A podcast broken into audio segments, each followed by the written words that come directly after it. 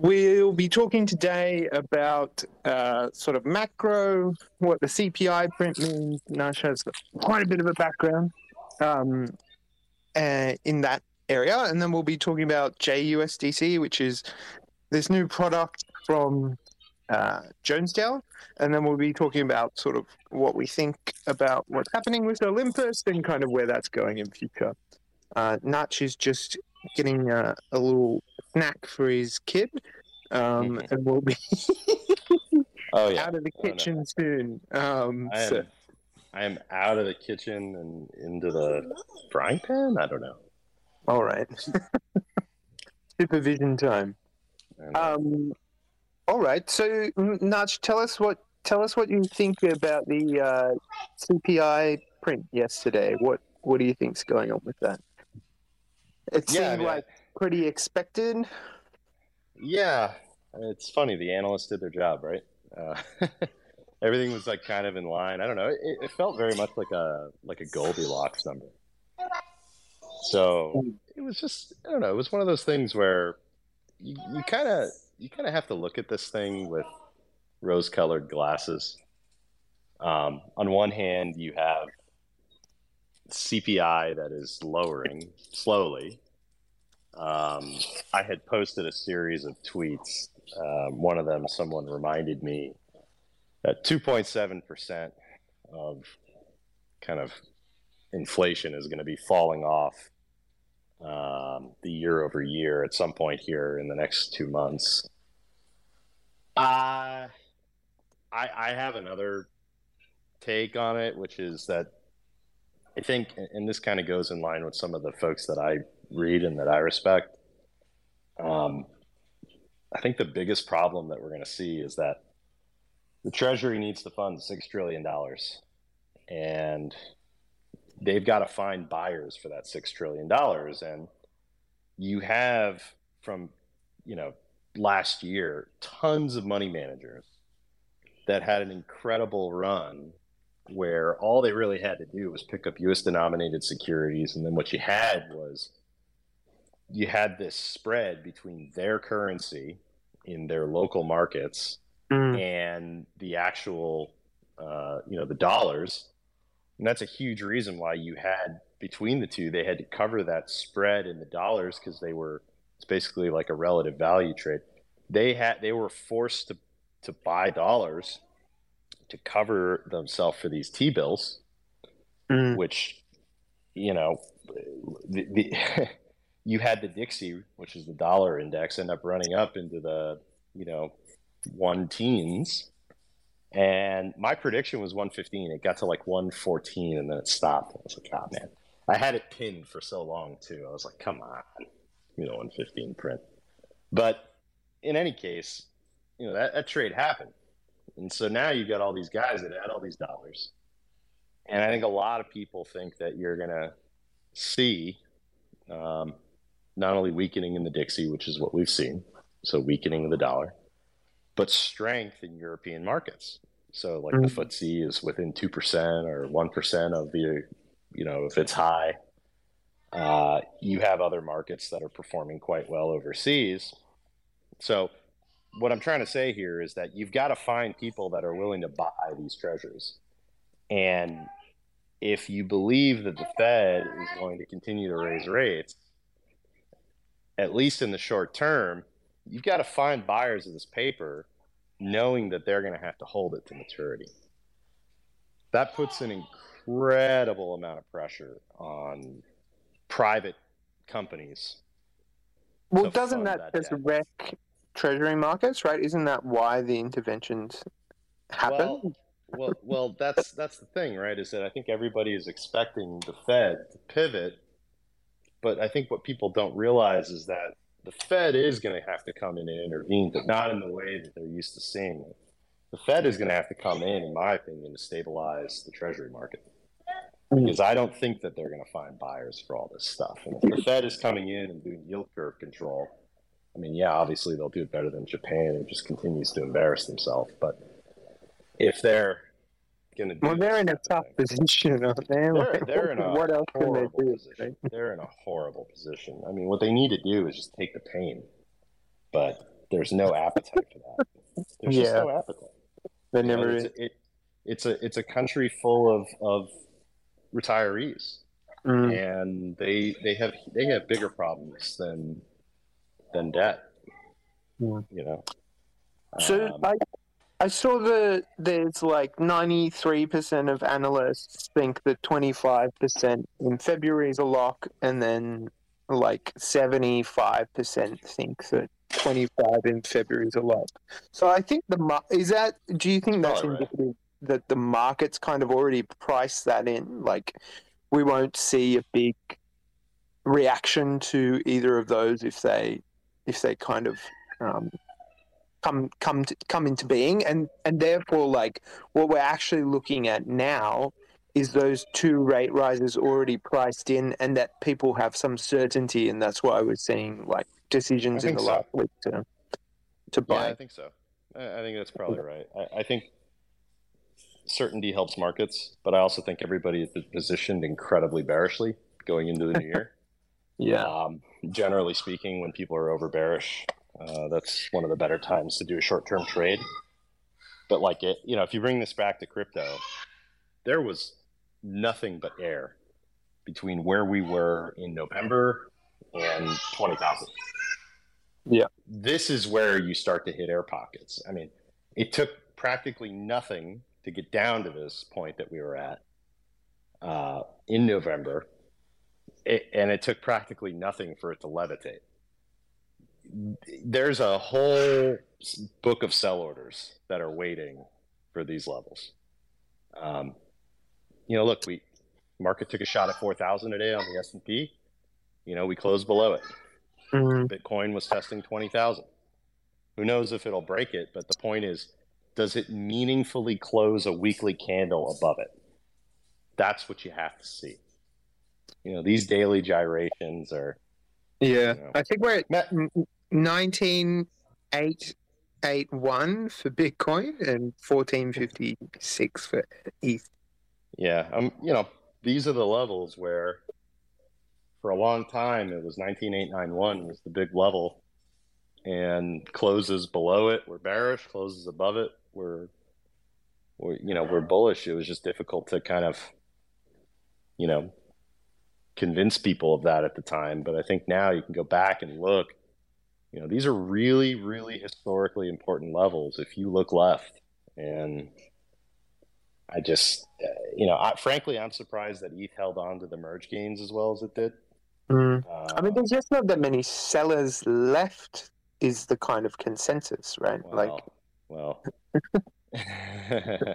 I mean, there's always sellers, right? there's But, always like, sellers for the there's right price. always- There's always a seller and there's always Yeah. a buyer. yeah, I'll I mean, say this: I, I, I am a, I am very pleased with how well the market digested FTX because uh, um, it could have been a lot worse. But again, there's this meme I post sometime, and it's of that bear, and he's on a wrecking ball, and it says another traumatizing event.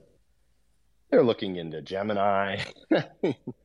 You've I mean, got- Gemini's It's kind of a small exchange, right? They did like 45 million one day last week. I saw they did like 45 million in volume, which is like Right. But Nothing, the question right? is That's- like, it's like you have those guys, and then you have how is it that they are connected to Barry and that whole investigation on lending? Who are the counterparties? You had Winklevoss, one of the Winklevoss twins that got named in a complaint. yeah, Any anytime you see these guys, it's like you gotta you gotta think. All right, you you you, you hope for an orderly unwind if there is an unwind. I think so far, given how bad these black swan events have been, um, you know, you, you got to feel pretty good about what we've gone through as an mm-hmm. industry over the last six months and where we are now. So, What do you think about? Oh, sorry. Just maybe I'll clarify one thing. So the when you say the weekly close, just for Yeah. like people who are listening, in Sure. stocks, that's sort of like we look at what happens on the Friday and sort of all the buys and the sells for the week, and Yep. sort of what does the candle look like. But for crypto, does that extend to like Sunday to Sunday? Sunday. Yeah, Yeah. it's Sunday. yeah. So you got to see that Sunday close.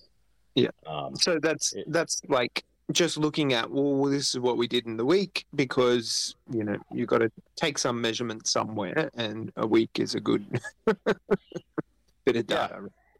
Yeah, yeah, Yep. A- and you know, going back to your initial query about the the CPI, um, you know, I think my my problem here, going back to all of this, is that there has to be an ultimate buyer for all of this debt, and if you're rolling debt or buying debt at a much higher rate, your interest expense is a lot worse. Uh, I, I just I, I think that what what what makes me bearish on what's happening with the CPI, the pace of deceleration, is that if the Fed, if you could tell me that the Fed would be able to get down to the low fours by the end of the year, and then meaningfully get into the low threes by summer 24, I would feel pretty decent about the Fed's ability to come in and intervene to try and smooth out anything that might need to happen. The Yeah. problem is, is that at these levels, the Fed can't do anything, and you have wars going on right now, multiple wars going on right now. You have supply chains broken down right now. You have uh, uh, economies that are fighting each other in China versus the United States with regards to technology and other things. You have embargoes. And when you have war finance, you're supposed to have higher inflation to be able to finance these things. We are doing the opposite right now. We are pulling back on spending um, with regards to inflating the debt, uh, growing our treasury. It is a very, very, very difficult time. Uh, I am not smart enough to see the way through Mhm. this thing. I, I could just tell you that at least in the midterm, in the next year, um, I think there's a relatively decent chance. If you blinked and it was the end of the year, maybe we're around where we are right now with, with regards to traditional markets. But when it comes to uh, crypto, you know, it's it's anybody's guess. I Yeah. just tell you that you know you got to really, really know what you're comfortable with from a risk setting. Mm. That's that's half the battle, really. I think so. I think the bull kind of case for ETH is that they don't have the structural selling from the miners anymore, right? Well, that's like Right. I don't know, ninety-five percent reduction there. So, and then the people who are currently um, have who who are earning the rewards um, from ETH are people who already own ETH, right? Unless they've got some product where they're borrowing ETH to mine the rate. But I mean that there's no there's no real structured products around that yet. And even if there were, the kind of the cost you would pay for the pleasure of mining ETH would probably be around the sort of staking rate anyway. So, um, so you have these bunch of people who are already think ETH is a good asset to own, who are the ones who are receiving the rewards rather than miners dumping them.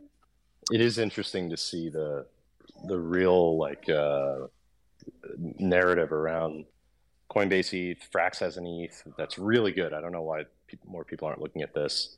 Rocket Pool ETH, Wrap Stake ETH. Um, the, the Coinbase ETH, there was actually an ARB for a while. I wonder if it's still going on, where uh, with CB ETH, you'd actually be able to uh, pick it up below par. Pretty you love a but good arb, no? I do. Sucker. So you should check out what Pendle are doing, where they've sort of selling the future yield of the ETH for some of these products. Um, I think um, Ice Cream did a like legendary um, butterfly arb using Pendle one time. You did. You did. Yeah, I, I think one of the one of the interesting things about Pendle though is that um, with Pendle, you know, th- there's a lot of that, that that market has to be liquid and flush enough for you to kind of make that stuff work. And I think one of the biggest things that we've seen right now is that liquidity on options and everything, futures uh, ha- have gotten quite thin, and it's Yeah. definitely difficult to do a decent size trade. But like uh, there are protocols like Euler if you've uh, if you're familiar with or Euler, excuse me. I keep. Oh yes, I partake. I know. In, in, my mind, I think ruler, but it's Euler. It's the mathematician. So mm.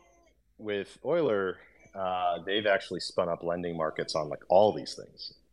So it, it's pretty neat. Um, we may or may not have a product coming out soon that may or may not be taking advantage of that. When I say soon, I mean probably like second quarter next year.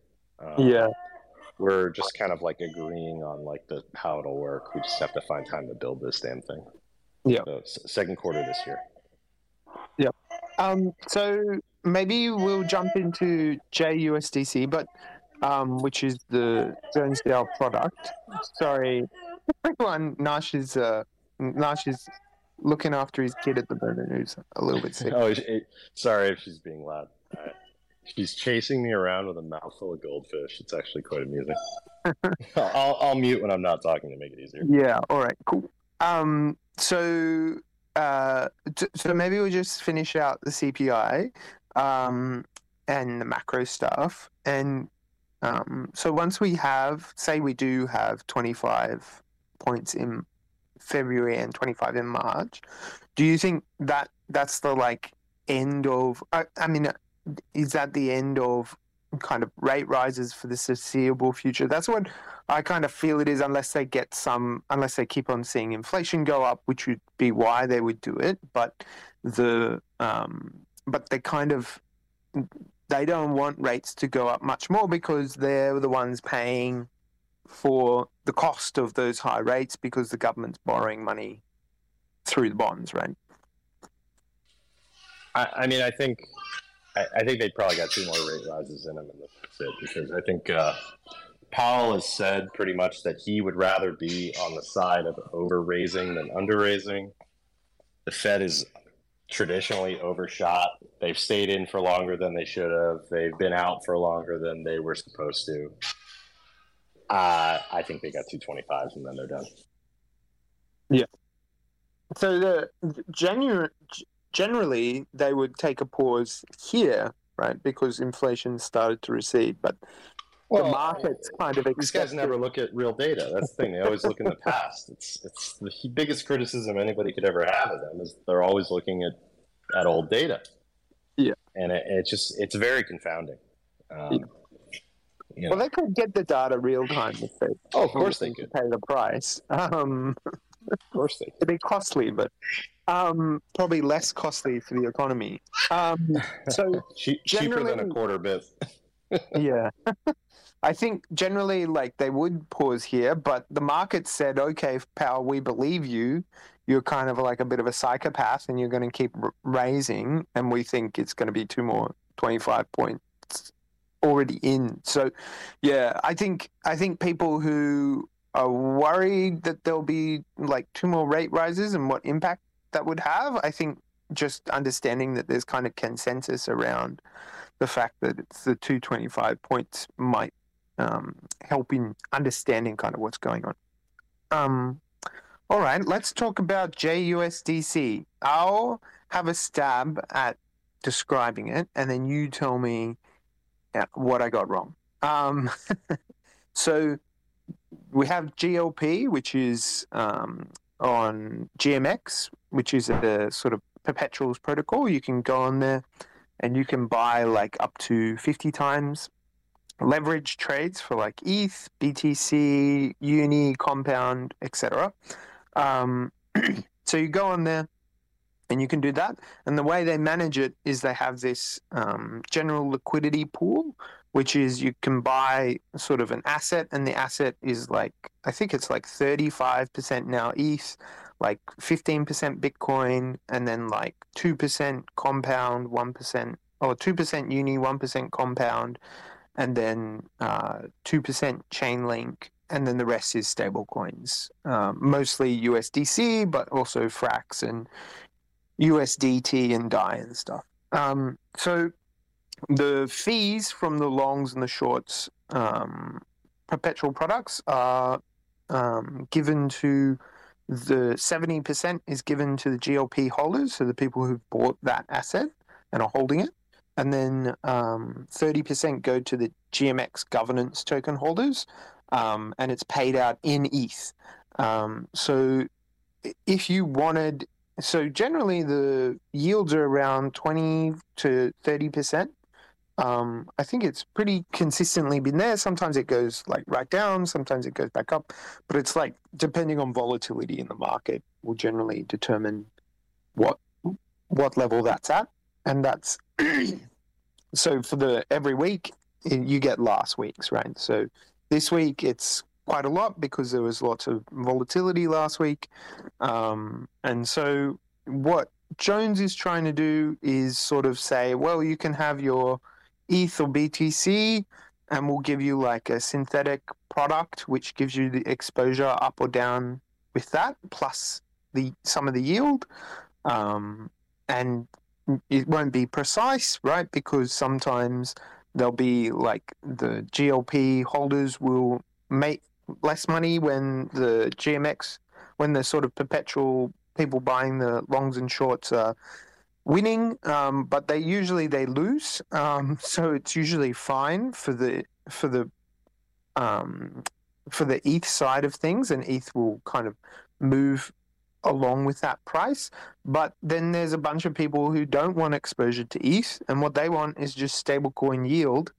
Um, and so what you can do is you can uh, have people who have USDC, and then they lend that out to the people who want to leverage their kind of um, their ETH yields and their um, GMX yields, and then they can use that to buy more GLP.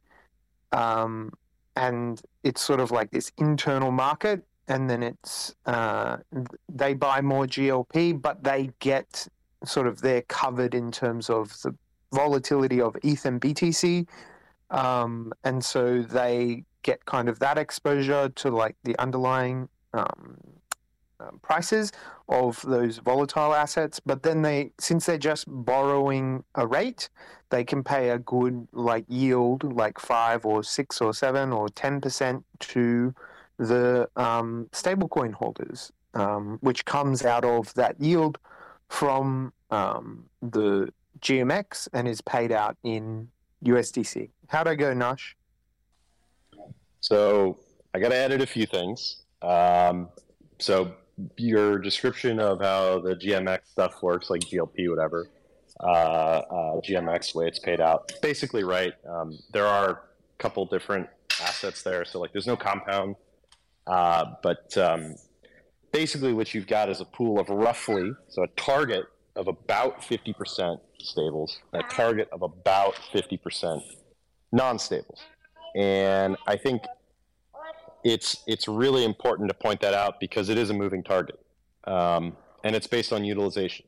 So so that's one thing that our product is really good at is that the utilization is something that other products may look at a little harder, but ultimately not be able to to, to cover because um, there's no way to know that somebody's going to come in and just do a 20x leverage on you know ETH for five million bucks, and suddenly you're underexposed uh, in other markets or potentially overhedged, right? So so that's a problem for competing products.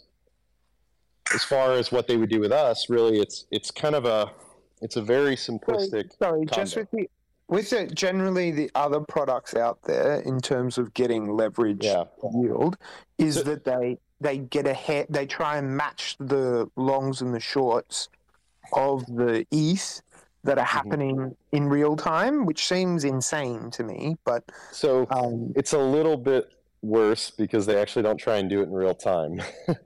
um, and they're trying to be delta neutral when they're doing it or delta minimal. So the idea is that they're trying to.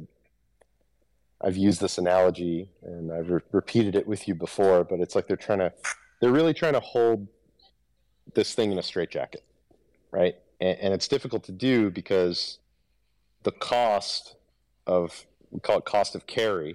So your cost of carry isn't the only factor, right? If it was just the cost to try and offset any delta, that's one thing that you'd have to think about. The problem is that um, when you have a moving target as to what you're actually trying to hedge, uh, it's almost impossible to do this thing properly.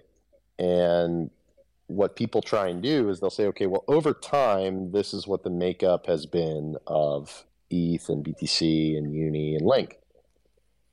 But when you're in a delta neutral product, if you have a huge vol event, uh, you can completely ruin all of your gains, right?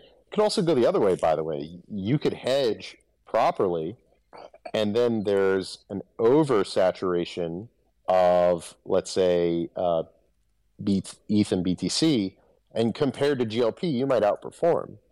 But the point is, a product should do what it's supposed to do.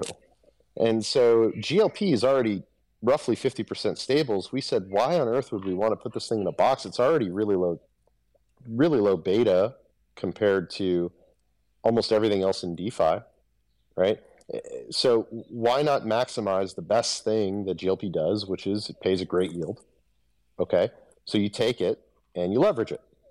So we went through different ideations of this product, and the first one is we were gonna we, we spoke with a few lenders um, spoke to Vesta, spoke to some other folks, but ultimately, uh, I think we just we had really big aspirations for what we think this product could be, and we wanted to launch this product without some of the constraints that you know a lender might put on us, like the size of what they'd be willing to lend against.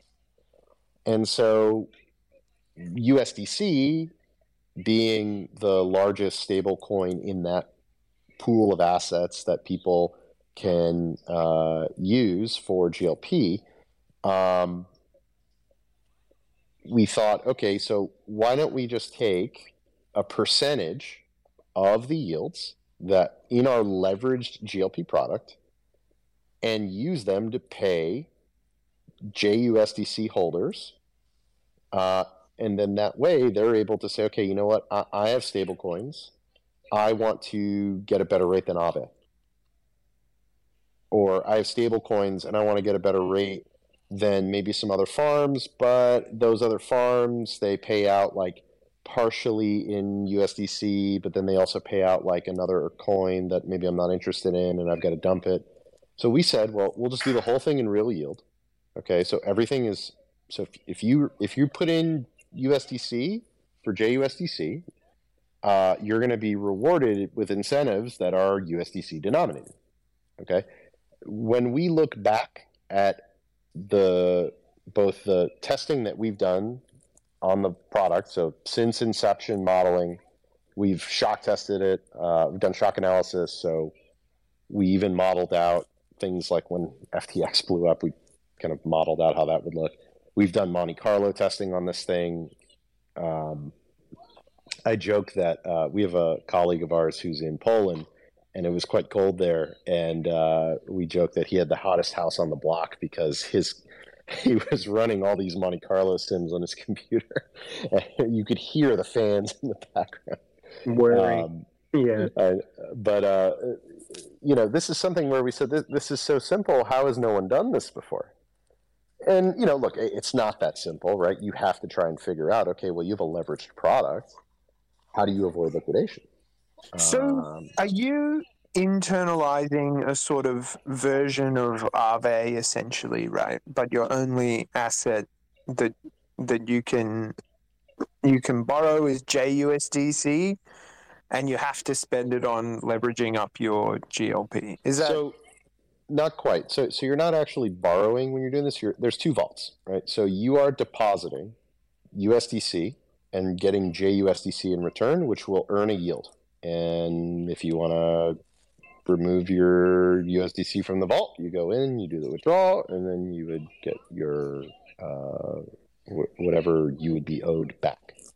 Um, conversely, you would deposit any of the assets that you could use to mint, or any of the tokens that you could use to mint GLP, and then you'll instead mint JGLP, which is the levered version and then we have a bot that we built that uses more triggers than I would like to admit to determine uh, where we need JGLP to be based on market conditions and GMX health and all kinds of other stuff. Uh, and it will take that JGLP and you're going to be earning uh, leveraged GLP yield on top of a product that's going to basically, if you think about it in its simplest form, it's almost like it removes the stables from GLP. Um, and so when you do the math on it and you actually measure the beta of this thing, the beta of it is somewhere in between Bitcoin and ETH, right? So if you're comfortable in your port holding naked ETH, let's say, you're going to get naked ETH roughly, because remember, it's going to go up or down roughly that because it's in the basket. Um, plus, you're going to get between 40 and 60% yields, and those would be after fees. And that's based on a historical that GLP since inception has earned about 25% yields. So that's pretty compelling. Um, if you're I'd telling me I can hold, if you're telling me I can hold ETH roughly, and because you know, like one of the big problems with these delta neutral products, or even just naked GLP, is you've got half the exposure, right? So, so like ETH has gone up. Okay, if you were Yeah, in which is naked what GLP, some you got a people want, right? Yeah. Right. Some people And- want that, but do. most people either want stable or volatile, right?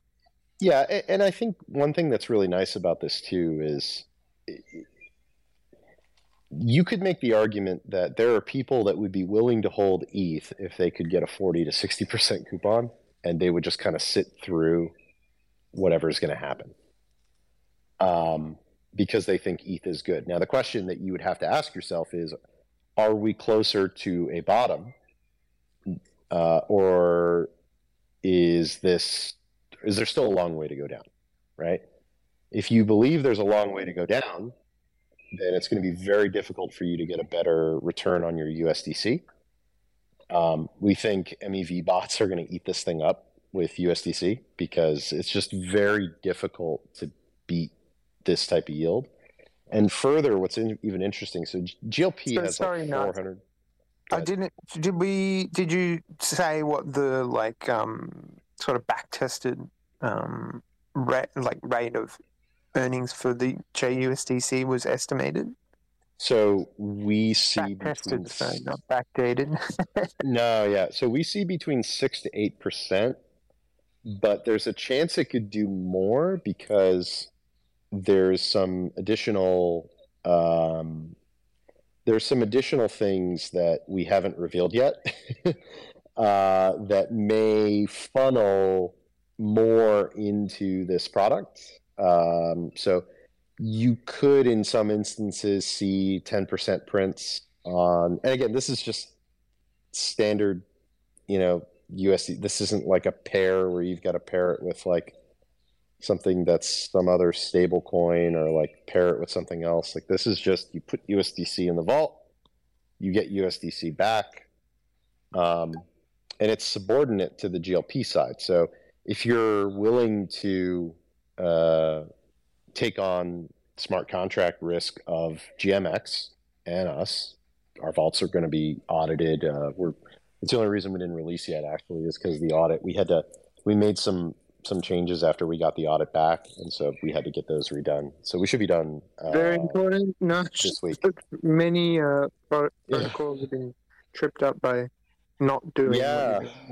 yeah well you know again we want this to be a product that scales i mean i i i, I believe my personal belief i believe that and i'm using this in glp terms not usdc terms but i think in terms of glp I think we could probably capture 20 to 30% of the GLP market probably by the end of the year. That's- Um, Well, I assume that GL the GLP is going to grow, right? Because products like this and similar similar ones, like maybe they're not as well um, uh, designed, but there there's going to be a lot of pressure on those yields in GLP. In that there'll be more and more people wanting to access that yield, and then that Mhm. the larger the market grows, it'll go up some. But I imagine the larger it gets, the those some like in diminishing return for GLP holders. So And- it'll and- still like it'll allow more funny. trading, but there's only so much trading that's out there, right? so it's it's kind of funny, right? Because we were we we'd had this conversation internally as well, and then we do the math, and we saw that you know as GLP's available liquidity grew, the fees scaled higher. And I think what's happening here is that, and remember, we're not in a great market right now, okay? And and the yields are very good. Um, the deeper liquidity that you get, the bigger moat that GMX is going to have with regards to bringing in traders of size who want to utilize decentralized perp trading. And look, GMX is not the cheapest platform out there. You could get cheaper perp trades with other folks, but nowhere will you find this level of liquidity. And you should charge for depth of liquidity. Now, if you're uh, if you're a smaller trader and you know you want to trade smaller numbers and you're okay trying out some stuff that maybe isn't as battle tested as GMX, you can get some great deals out there. But I think that the the larger players that are using GMX know this, and I think they have an incredible product, and I think it's only going to continue. Now, with that said, let's say you're right. Let's say yields do compress. In my head, all that means is that the other products that are competing to try and hedge out delta exposure have an impossible challenge They have to do more trading to get you more fees, Nash. Well, well, well, they have to do more with less. I mean, let's say yields compress down to fifteen percent or ten percent. Uh, they have to pay out their uh, their holders after hedging, and if they have a USDC model like we have, they have to pay them out too. So what's left? With us, we're leveraging, so we're we're leaning into the best part. If you tell me there's ten percent yields, and I'm earning, let's say, thirty percent before fees, I'm I'm not going to have my USDC depositors running for the hills because I'm still going to have incredible yields on all these products. So But does that really affect the USDC holder, the, p- the yield? Does the so say I come with my USDC, can I Mm-hmm. expect between like six and eight, even if Mhm. yields compress down to ten percent? I would say if yields compress down to ten percent, um, when we back tested that, you were almost at five, and we have right. something there that is also we are going to share very soon once the Mhm. audit's done. That you'll probably be over that in the six to eight range that we've been touting. Um, All right. The problem is that if I share it, it also talks a little bit about it, well, it yeah. there, there's some there's some internal stuff that people don't really know about yet with regards to GMX, and so it's a little bit also up to them for us to be able to share some of that stuff. Oh, it's not okay. something they it's not something they told us. It's more something we kind of figured out on our own. Mhm. Um, X4, is it? uh, though I can't wait for that. That's going to be awesome. We um, oh, something else. All right. Yeah, yeah. X4 is going to be really cool because even if they did get rid of GLP, then you're basically just we we could actually break up they a would have product and do LPs. Yeah. It'd be very cool.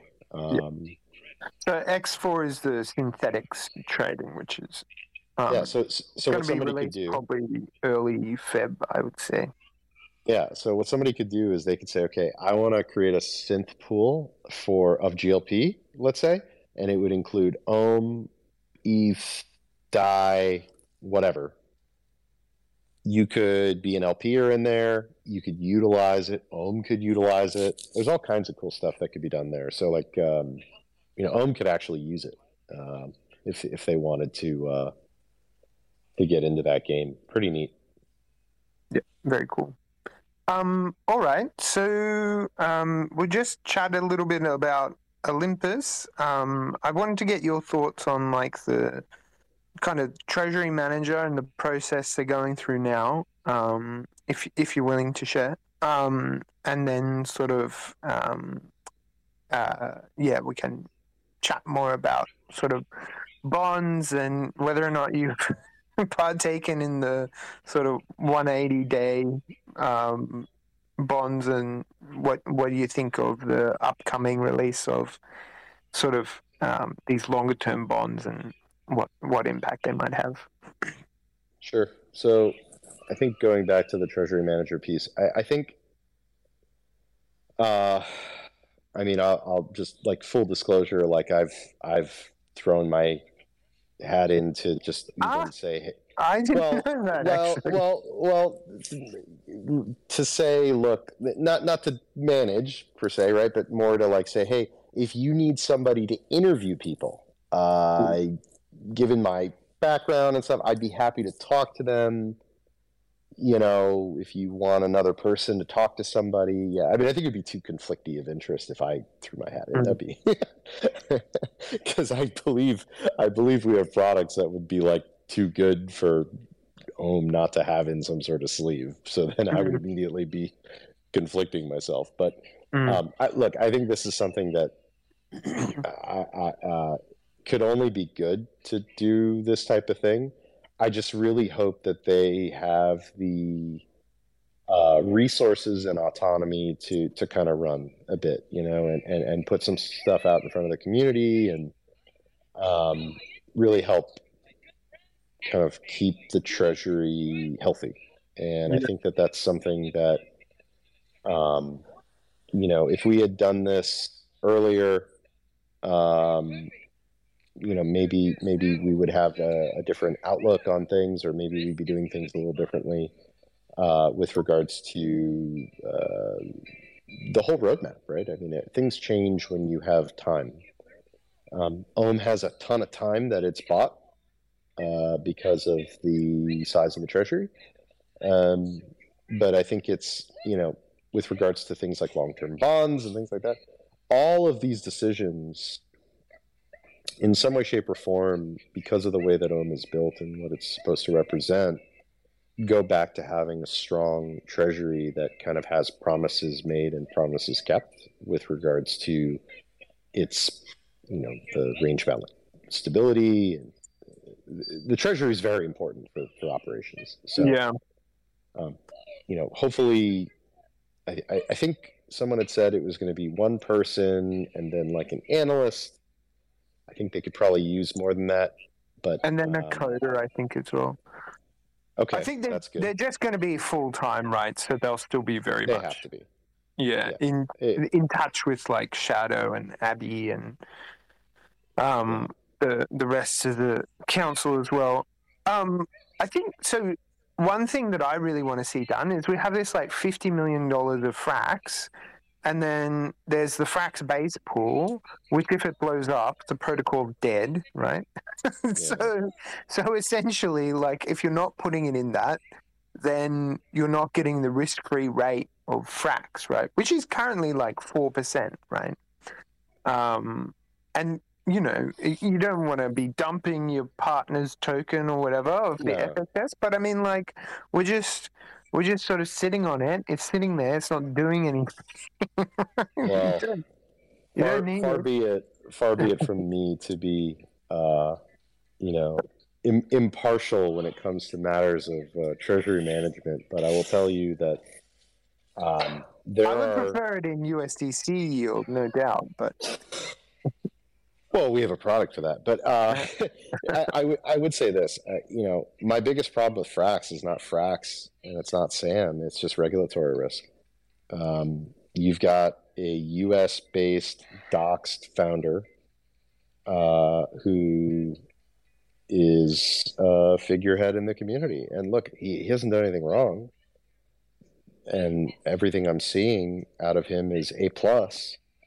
And I think he's an incredible guy. It's just, you know, you have to, and this is something I hope the treasury manager will look at too, is just, you know, you have to kind of size that risk and say, okay, like this is the maximum I'd want to have in this particular place.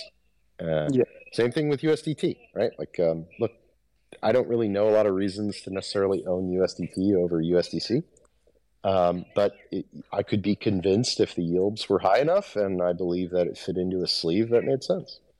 Um, I to mean, your I point, guess I guess the issue is we don't have that many other options, right? Like well, there's DAI, but DAI now has all this uh, like twenty percent real world asset risk, right? Which is well, you know, th- this is this again is where, and I've said this before to you, I think both in public and in private.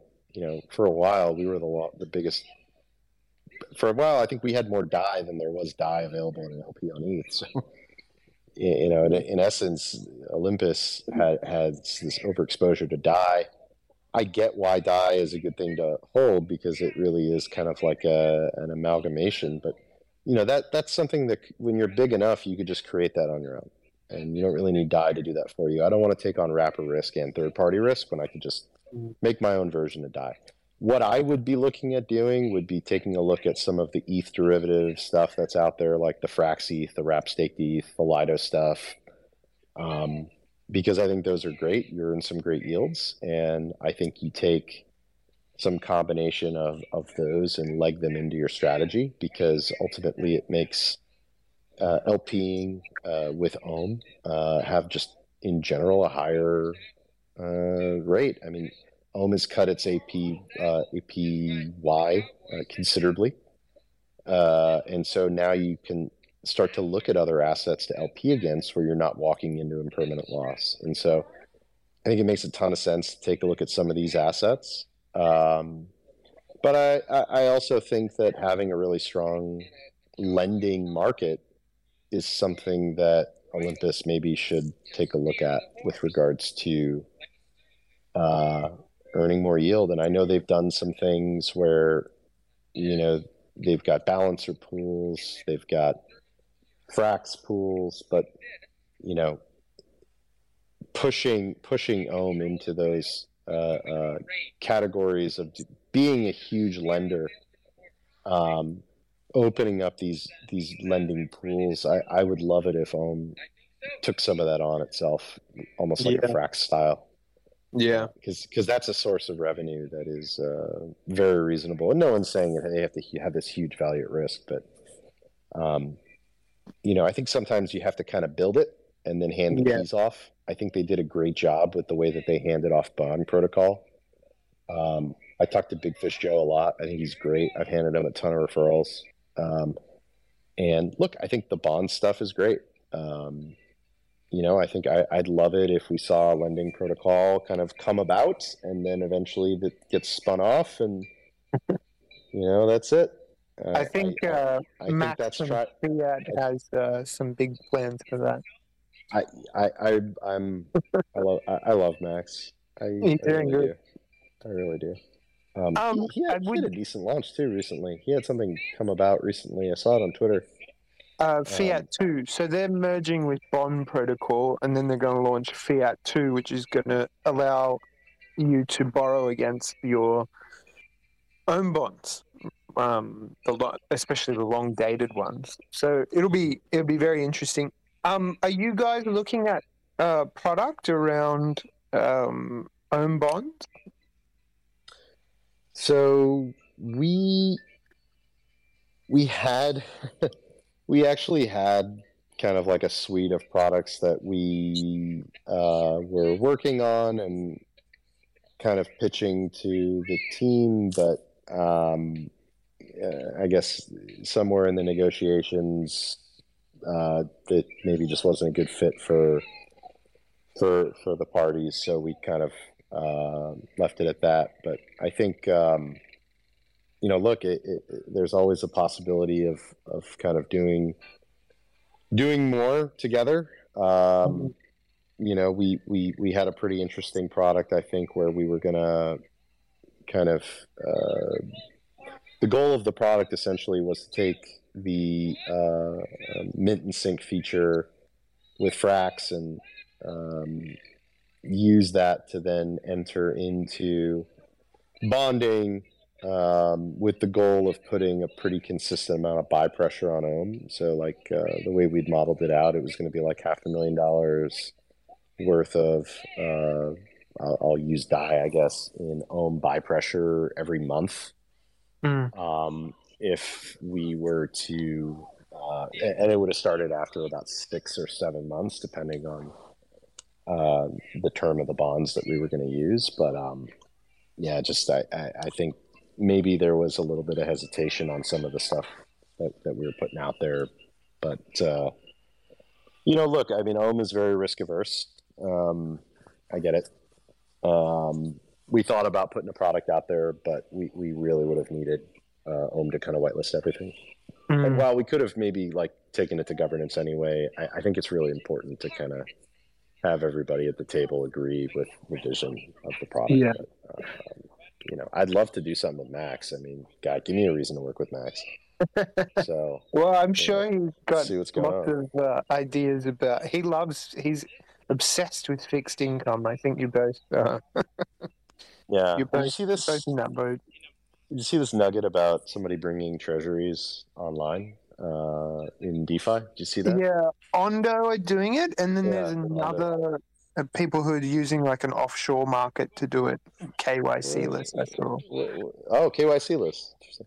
What, Yeah. what do you I'll- What do you think about the. Ondo piece? I mean, it's just like it's, it's so much regulatory risk, right? Like, I mean, if you if you if you like, I think it's good, right? Because it'll In the Start comments, he called it a security, and I was like, "Well, first, that's not for you to decide." Uh, but, geez, well, there. so it's only going to be whitelisted KYC US based people who are able to do it anyway, right? So essentially, you're just introducing smart contract risk to owning bonds, which, if you're US based and are, you know, of a sufficient size, you can do through a broker anyway, right? So, yeah. I said the same thing. We were having this conversation. I think uh, DCF God had retweeted it saying it was interesting, and I remember I replied underneath him, and I said, "I, I don't know why somebody would introduce third-party risk, smart contract risk, because I don't know Ondo. I mean, they could just rug you, I um, think, yeah. and custodial risk into the risk-free market." Well, I think the, I think, you know, you start here and then you get leverage, right? I maybe I don't know. Um, So you Yeah, it- access, you then bring it on, and then you uh, have it somewhere. Somebody who isn't able to access the market is able to provide you with um, leverage, even though they can't liquidate it, something like that, right? But like, it's I was it's a way. about it too.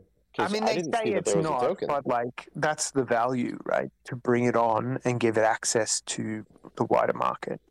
Yeah, because the, the first thing in my head was okay, so they're gonna as soon as it goes into an LP, then that's how they're gonna get it to be prolific on chain. But there's no token. I And think it's an so NFT, right? Which is your I don't. position. I don't know. Maybe Yeah. I, either way, if it's an NFT, uh, I don't know. It's It'll be interesting. I think it's just a first step. People say, "Why is this?" You know, but there's always a plan behind it. It's not just sort of, um, you know, that that first piece of the puzzle. But I think I'll say this: some- if it was the actual bills, I would actually be more interested. It's unfortunately, it's just the ETFs. it's through BlackRock. Yeah.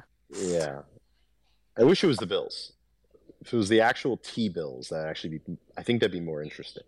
Um, Yeah. Well, I think like that's where USDC goes, right? They tokenize.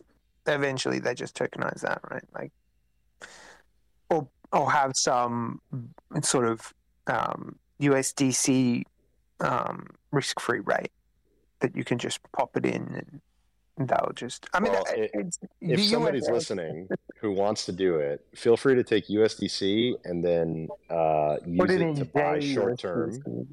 USDC. Just Um, put it just put it in short term treasuries and then put that on chain, and now you've got wrap staked USDC. that's There's your yeah, product. right. There's your Well, product. I mean, effectively, it allows the US to offshore all these people who you are, who you are asking who are going to buy these bonds, right? I mean, they're out there. They just don't live in the US or aren't I- able to access the market. I think uh, I, th- I think the biggest part of the problem is that uh, you've got to find a custodian that's willing to do this without KYCs, and I don't. You know, it's like who do you like? Would you rather KYC with, you know, XYC firm, or would you rather do it with like Fidelity? You know, you, it's like for me, I would trust Fidelity because not only that, but they have this really excellent uh, custodial program that they're building out uh, for crypto. Um, you should mm-hmm. definitely take a look at it. It's uh, it's pretty interesting. Um, kind of like what BNY Mellon does, um, but you have to be a giga whale for that, and uh, mm-hmm. I'm not a giga whale. So, well, I think eventually they do bring them on chain, right? Like these people who sell you the the money market at least Mm-hmm. Like, and then they just come on and say, well, if you KYC, we'll sell you this, and you can buy it at like a you know thousand dollar clips or whatever. Because there is there is market out there, and it's mm-hmm. so much easier than going through their like it would be easier to do if you have USDC and you're like, here's my KYC. I'm gonna trade my USDC on chain for your whatever um, money market USDC, and I'm earning two percent, three percent, whatever it is, and they take they clip the ticket. But yeah, yeah it'll be interesting. Um, so just one more issue, Nash, and I'll let you go after this. But the staking rate for Ohm, my position is that the staking rate is dumb, and we should get rid of it, and they should just have rolling weekly bonds, and that can be your kind of risk-free rate, and it can be like short term risk free rate, and that can be like 2% or 3% paid out. But like we're actually don't achieve very much by keeping all this ohm off the market for 7% because what we want is liquidity. Mm-hmm. So do you do you think 7% is a, is the right rate for just staking ohm or what are your thoughts around that? If you, um, if you have any. I'm think, sure. You do. so, so I think you have to. I, will say this. I think that if range bound stability proves itself over time to be a reliable mechanism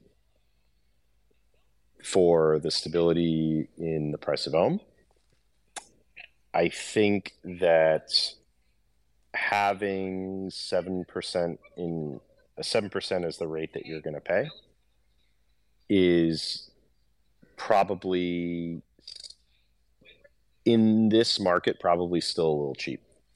I think it should be a little bit higher. Why?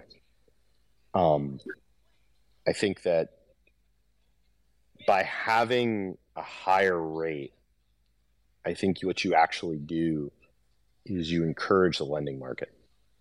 Um, I think that you can. Oh, you mean the so borrowing against your own? Yes. Yeah. Because I, I think the problem is that if you if you if you have if you're at seven percent, um, there is a if you're at seven percent right now, you, you have to really think about okay, like is the risk reward of me borrowing against this asset high enough for me to make this type of you know A B decision? I think that when you start to get into the low double digit rates, like you know 10, 12 percent, something like that, you start to have a real okay, this is an asset that I want to compound, and if I'm considering that Ohm is real yield, okay, um, I want to be able to compete with a similar yield profile um, maybe that's Redacted's token, where they're giving butterfly rewards out. Uh, it's like eight to nine percent. Maybe I'm, I'm just thinking about our peers, right? And so I think that one of the things that Ohm has that others don't is that it has this range bound stability piece in there. Plus, it has this ability to be lent out. There are lending markets. We just need to see proliferation of that and I think it starts at the protocol level. I know that was one of the big things that we had tried to do when we were doing incubator was we wanted to get Ohm in everybody's treasuries so that they could either use it or they could borrow against it. Um, and so I think that what needs to happen really is is probably more more of that, just more of people willing to take Ohm in as collateral because the the ability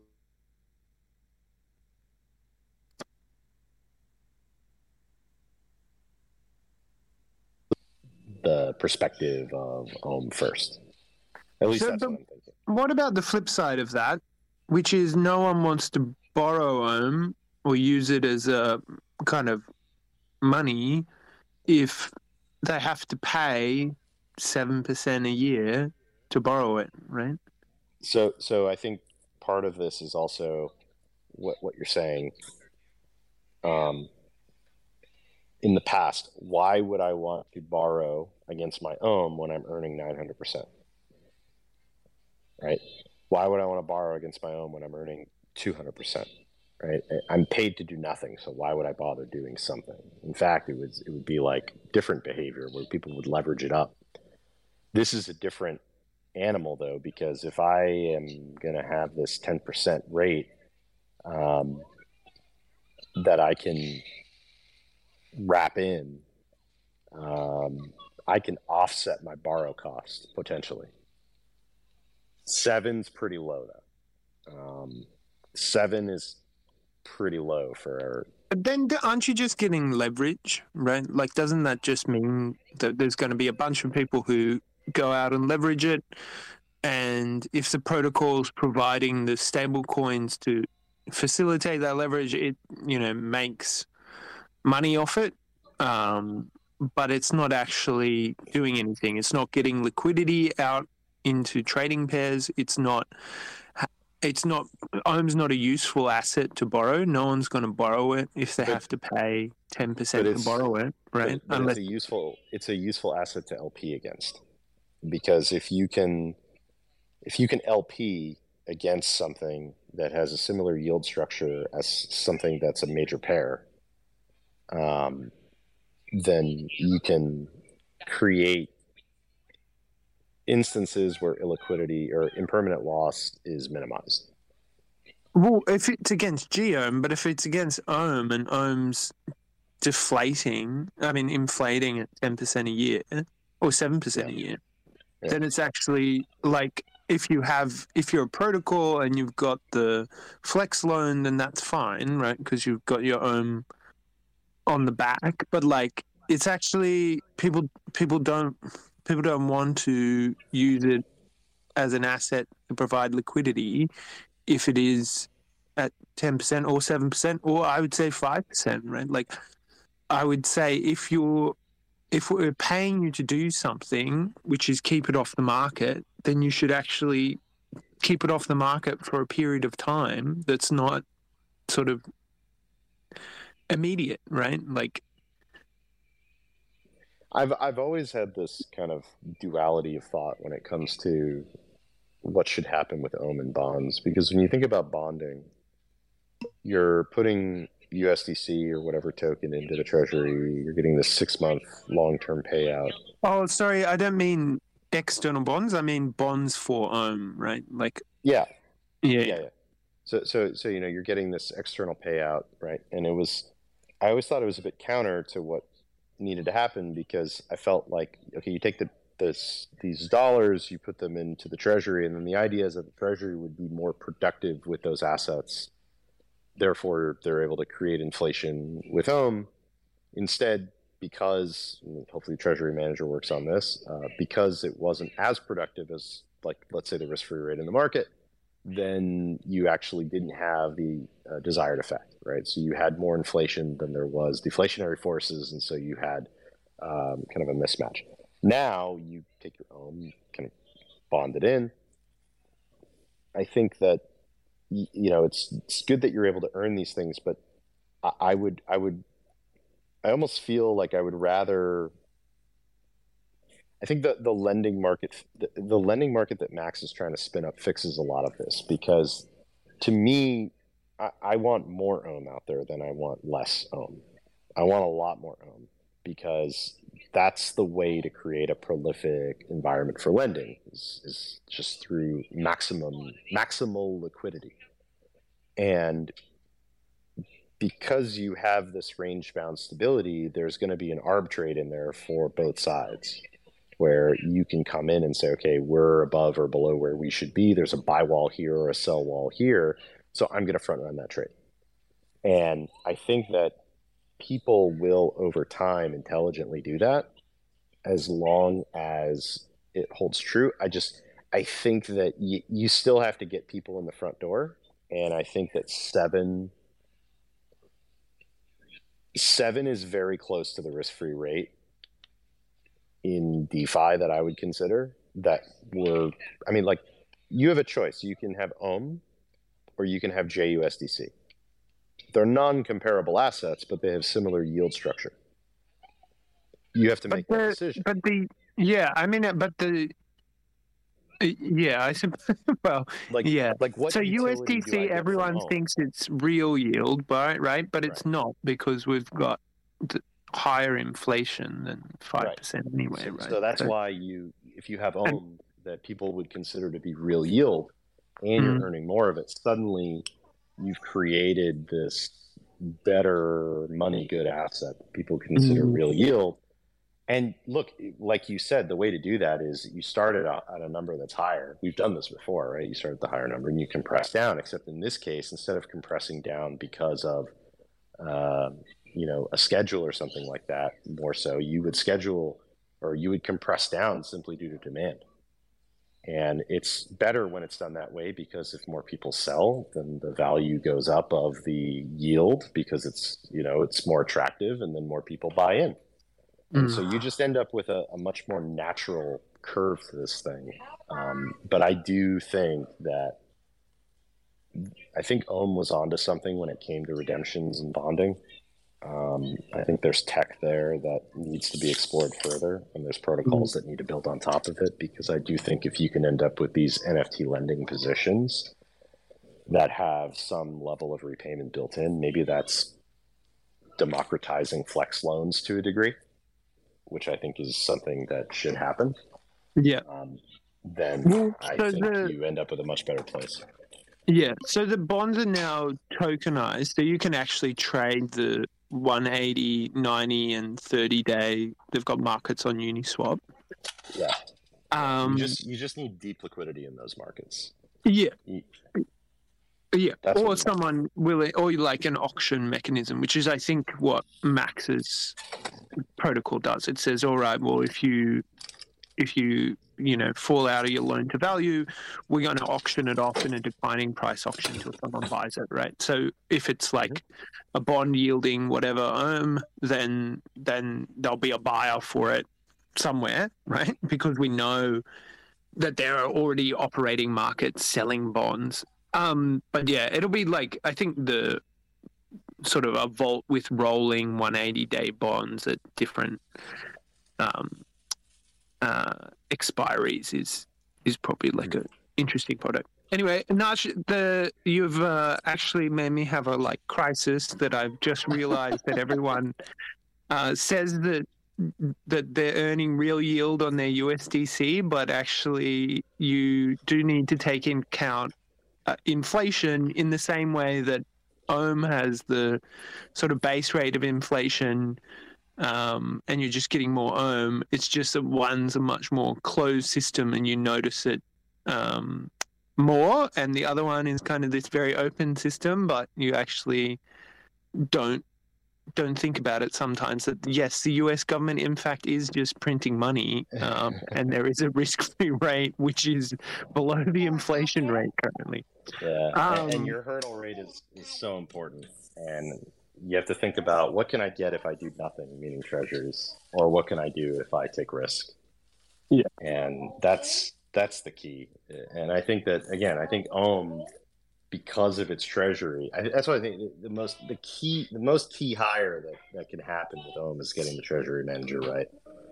And so if that can be done the right way and can bring in the right level of uh, thought and due diligence into the process, uh, sky's the limit because now suddenly you end up with something that is considered real yield. Um, you completely change the dynamic of, of that term in DeFi. So Yeah. I'm, Well, I'm, I'm, I'm looking forward to it. yeah so if the treasury is actually earning and then you're paying out seven but the treasury is earning five or three or two or whatever you can offset that definitely Yeah. Mhm. Well, I, I want to see it on its head. I want to see, I want to see the treasury earning 10 or 12. Um, Powerful. and, Yeah, I want to see the treasury earning 10 or 12. And the way that you do that is probably not from low value activities. It's probably from things that you charge people in fees and, and then also farming. And the combination of all of that, you end up with margin. And Yeah. that's how you're able to grow. I saw the I'd love. the Temple guys levered up on their uh, FPI the other day, taking a bet. I don't think they won, but yeah, there's there's people out I- there doing things, but I the, the the the guy that's running their treasury now, um, he's a former TradFi guy. Um, I don't know that he's doxed or not, but he's he's a smart guy, yeah, and um, I know they've had their share of problems, but I you know look they have a, big, big treasury, and I think they're going to get it right. I hate to say it. I hate to say it. But these guys don't usually get as far as he has in TradFi because he's not a schlub and get it wrong here. yeah, I know I, it's um, easy to do because it's easy Yeah. to treat TradFi like DeFi, but I think he'll be okay. Yeah. I'm a I'm a yes. I own some Temple myself. I'm following their project Uh, closely. Yeah. Um, But, there's, uh, a, there's there's a good podcast called uh, Market Capping, and it's uh, run by Small Cap and uh, D, uh, Small Cap and uh, DCF. DCF. Yeah, no, Yeah, and um, you know they were talking about Temple the other day and Ohm. It's Mhm. worth a listen. It's the last episode that they just did. They actually talk about the uh, CBE Tharp, but um, yeah, they talk about. Um, They talk about Temple.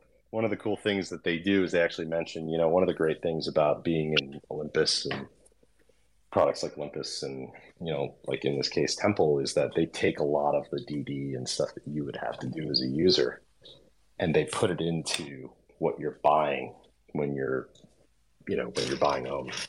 yeah, exactly. They're doing a lot of that for you.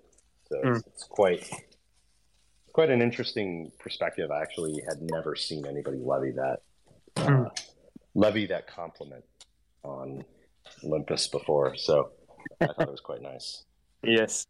Uh, the other podcast I would follow, Nach, is uh, Bell Curve, which is uh, the Blockworks macro guys and the guys from Framework. Um, Oh, it's yeah? very good. Yeah, yeah. I think you'd like it. Okay. I'm, I'm always Um, looking for things to listen to while I'm uh, while I'm Babysitting. Yeah. Yeah, babysitting. Yeah, yeah, I know, I know. Um, and they can also we can also listen to Hats Off.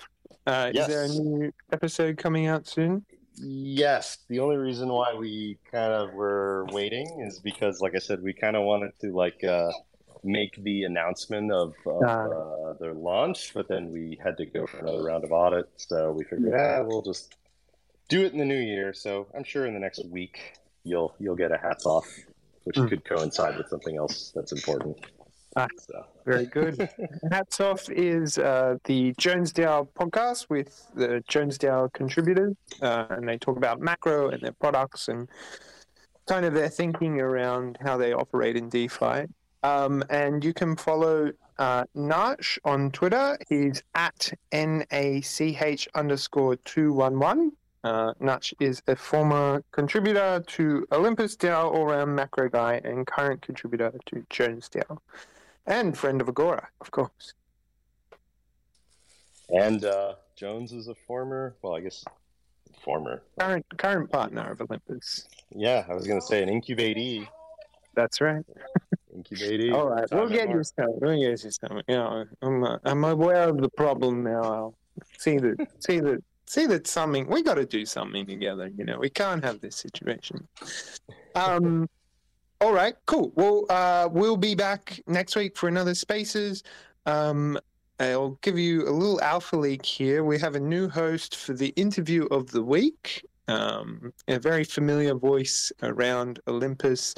Uh, he lives in a shell, um, and he'll be coming up with the first the first interview of the week should be out next week, um, and then we're going to also try and have a roundtable discussion podcast style um, with uh, our Agora's friends, um, and that will kind of be like a chopping block. Have you listened to chopping block? Nach? It's the no. Oh, it's very good too. It's giving me a uh, couple. Yeah, yeah, yeah. On it's uh, Unchained, so it's like Laura Shin's uh, shop, uh, but it's um, like media shop, but it's the kind of robot ventures. So uh, Tarun and Chitra and um, Robert um, from Compound, and then also the Dragonfly guys, and they just sit there and they like like talk about what's happening. It's like very funny, especially like Tarun, who's like sometimes very, uh, very speaks his mind about people in the industry. So I think you would like it a lot. Um, but yeah, so I'll we'll take it. try and get. We'll try and get like a little bit like that, like free-flowing conversation between friends about uh, what's going on in the market. Um, but yeah, and we'll have these uh, regular spaces. Uh, this one's just to kick us off, but you know, in future we'll have a bit more audience participation um, and sort of more be speaking, shooting the breeze about mostly Olympus. Um, but yeah, thanks Nach for coming out, and thanks everyone for tuning in. This will be uploaded on the podcast. Thanks for having me. All right. Till next time, homies. See ya. Homies. Homie, welcome. he said it. we can all we can all leave now. All Good everybody. See ya. Bye.